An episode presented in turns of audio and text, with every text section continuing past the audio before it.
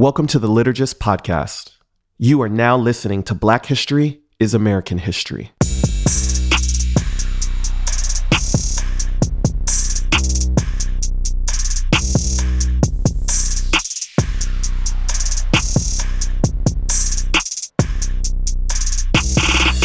I'm William Matthews. Hey, I'm Propaganda. I'm Nikki Black. And I'm Andre Henry. Today's moment in Black history the Tuskegee Airmen. The Tuskegee Airmen were a group of African American military fighters and bomber pilots who fought in World War II. They formed the 332nd Fighter Group and the 447th Bombardment Group of the United States Army Air Forces. The name also applies to the navigators, the bombardiers, the mechanics, instructors, crew chiefs, nurses, cooks, and all other support personnel, which is important to remember. The racially motivated rejections of World War I African American recruits sparked more than two decades of advocacy by African Americans who wished to enlist and train as military aviators. The effort was led by such prominent civil rights leaders as Walter White of the NAACP, which you'll hear about in a later episode, uh, labor union leader A. Philip Randolph, and Judge William H. Hastie. Finally, on April 3rd, 1939, Appropriations Bill Public Law 18 was passed by Congress, containing an amendment by Senator Harry H. Schwartz designating funds for training of African American pilots. The War Department managed to put the money into funds of civilian flight schools willing to train black Americans. All black military pilots who trained in the United States trained at Moton Field and was educated at Tuskegee University near Tuskegee, Alabama. When pilots of the 332nd Fighter Group painted the tails of their P 47s red, the nickname Red Tails was coined. The red markings that distinguished the Tuskegee Airmen included red bands on the noses of the P 51s as well as the rudders. The P 51B and the D Mustangs flew similar color schemes with red propeller spinners, yellow wing bands, and all red red tail surface.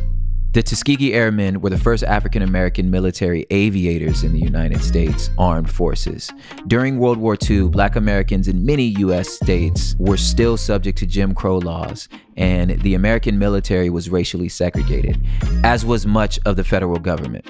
The Tuskegee Airmen were subjected to discrimination both inside and outside the Army. Many to this day point at this moment as a watershed moment for black people in the military. But it's important to remember that black and brown people fought in every single American war and has risen to a level of patriotism that would make a lot of us blush. A lot of these names are lost, but we must never forget them.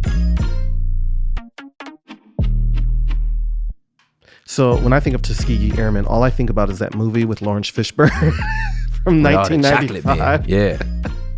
that was like, I mean, that was an important movie. Like talking about our history, talking about these black men who had served overseas. Like I, my, both of my grandfathers served. Uh, one in the Navy, um, the other, I, I believe, the Army and it's just funny because I feel like that's so a part of our history as Black Americans. Yes. You know that we're yeah. just as much patriots as anyone yeah, else. Absolutely. Um, who has gone overseas for this country, served this country, only to come back and just with no no recognition. Be, yeah, my father was a Vietnam War vet too. You know, and and for me, it's like my dad came home from Vietnam back to like South Central and walked right into 41st and Central into the Black Panther meeting. You know what I'm saying? So he came back, immediately became a Panther. You know what I'm saying? Because it's like, man, I was out here dying for y'all. Like, you gonna give me some rights when I get back here. Mm-hmm. Yeah. You know? Mm-hmm. Um, and yeah, but that narrative of like the idea that like I would venture to say black and brown communities who went off to war carry a level of patriotism mm-hmm. and a belief in what America can be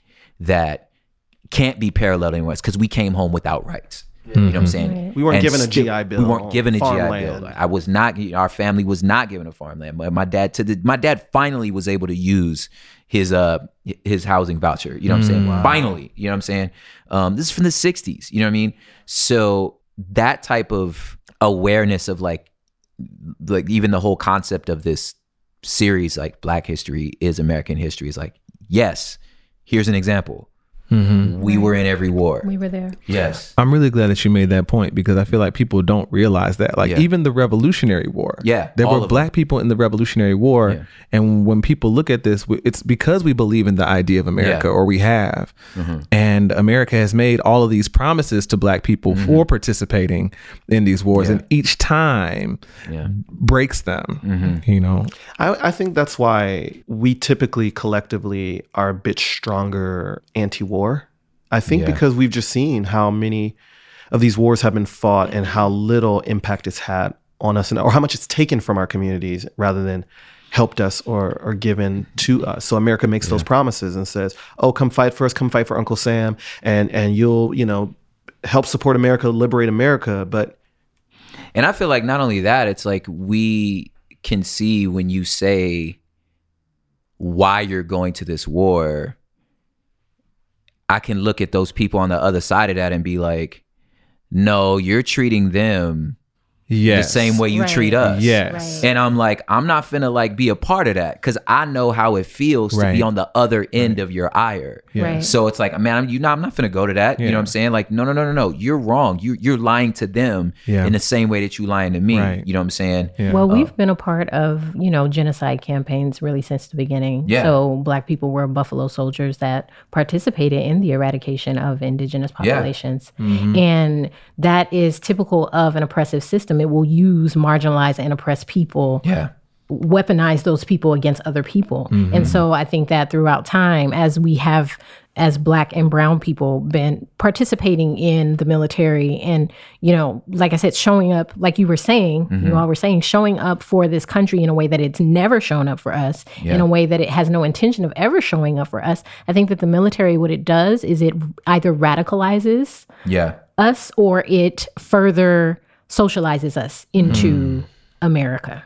Yeah, I think to your point too, like I remember I was having a conversation with someone a couple years ago and they were saying like something about the military and um this narrative that we have about how the military you know is out fighting for our freedoms and for our rights. Mm-hmm. And they brought up I don't remember what they brought up. I think they brought up Pearl Harbor. Yeah. They were like, you know, we we do have to defend ourselves and I was like when Pearl Harbor was bombed there were still Jim Crow laws. Yes. You know what I mean? Yeah. like, and I think that's something that we have. We've seen that contradiction, Uh-huh. not just in you're treating them like you're treating us, but y'all don't even treat us right here. Yeah. Exactly. So why why would we go and and pick up the gun and Uh-huh. and die for this country? Even though many a times we did, like that was an argument.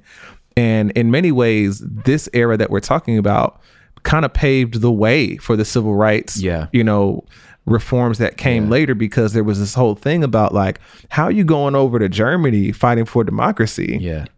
You know, but Yeah. but you're you're oppressing black people in your own country. Yeah. Also, part of the like correcting of the narrative of like the black brain mm-hmm. is is inferior. You know what I mm-hmm. mean? So it's like we're not we're not in 1939. So it's like to really understand the how many fronts black people were like defending themselves on mm-hmm. to be like, no, I have to prove to you I can fly a plane because I'm not an inferior species. So mm. this is the way to prove it to you. I know how to follow directions. I know how to be a soldier Yeah. because they because remember the soldier was such a wasn't as sort of like clone war regimented just take the gun mm-hmm. go out there do what i tell you it's like mm-hmm. no this is a, like an honorable Right. position and only people of high skill and high brain can be officers that's why i was mm-hmm. like well you can't get that to brown people because they're not smart enough it's Right. like well let me show you that i am you know what i'm saying mm-hmm. so it's like even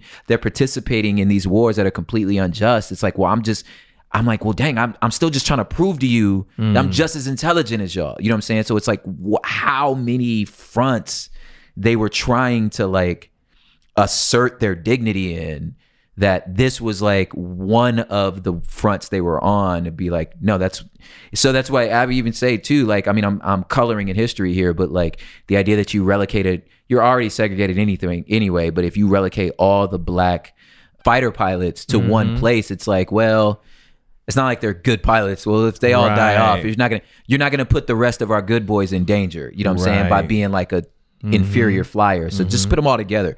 Then and then they never lost a man. You know what I'm Right, saying? exactly, yeah. So yeah, I think we're always doing two things at one time as black people. We are always celebrating ourselves, our self sacrifice, our heroism, our strength, us mm-hmm. showing up in the face of adversity, and constantly still having to critique the whole thing that we're participating in mm-hmm. to mm-hmm. say, Right. this thing just doesn't work. There's something about this that doesn't work. So the Tuskegee Airmen feel like that to me. It's like, Yeah. I can celebrate what these men, how they paved the way for black people in the military, how they Yeah. also really helped secure America as a nation, Mm-hmm. yet still critiquing the whole project as like imperialist and saying this is this is wrong. Yeah. Thank you for listening to this episode of Black History is American History.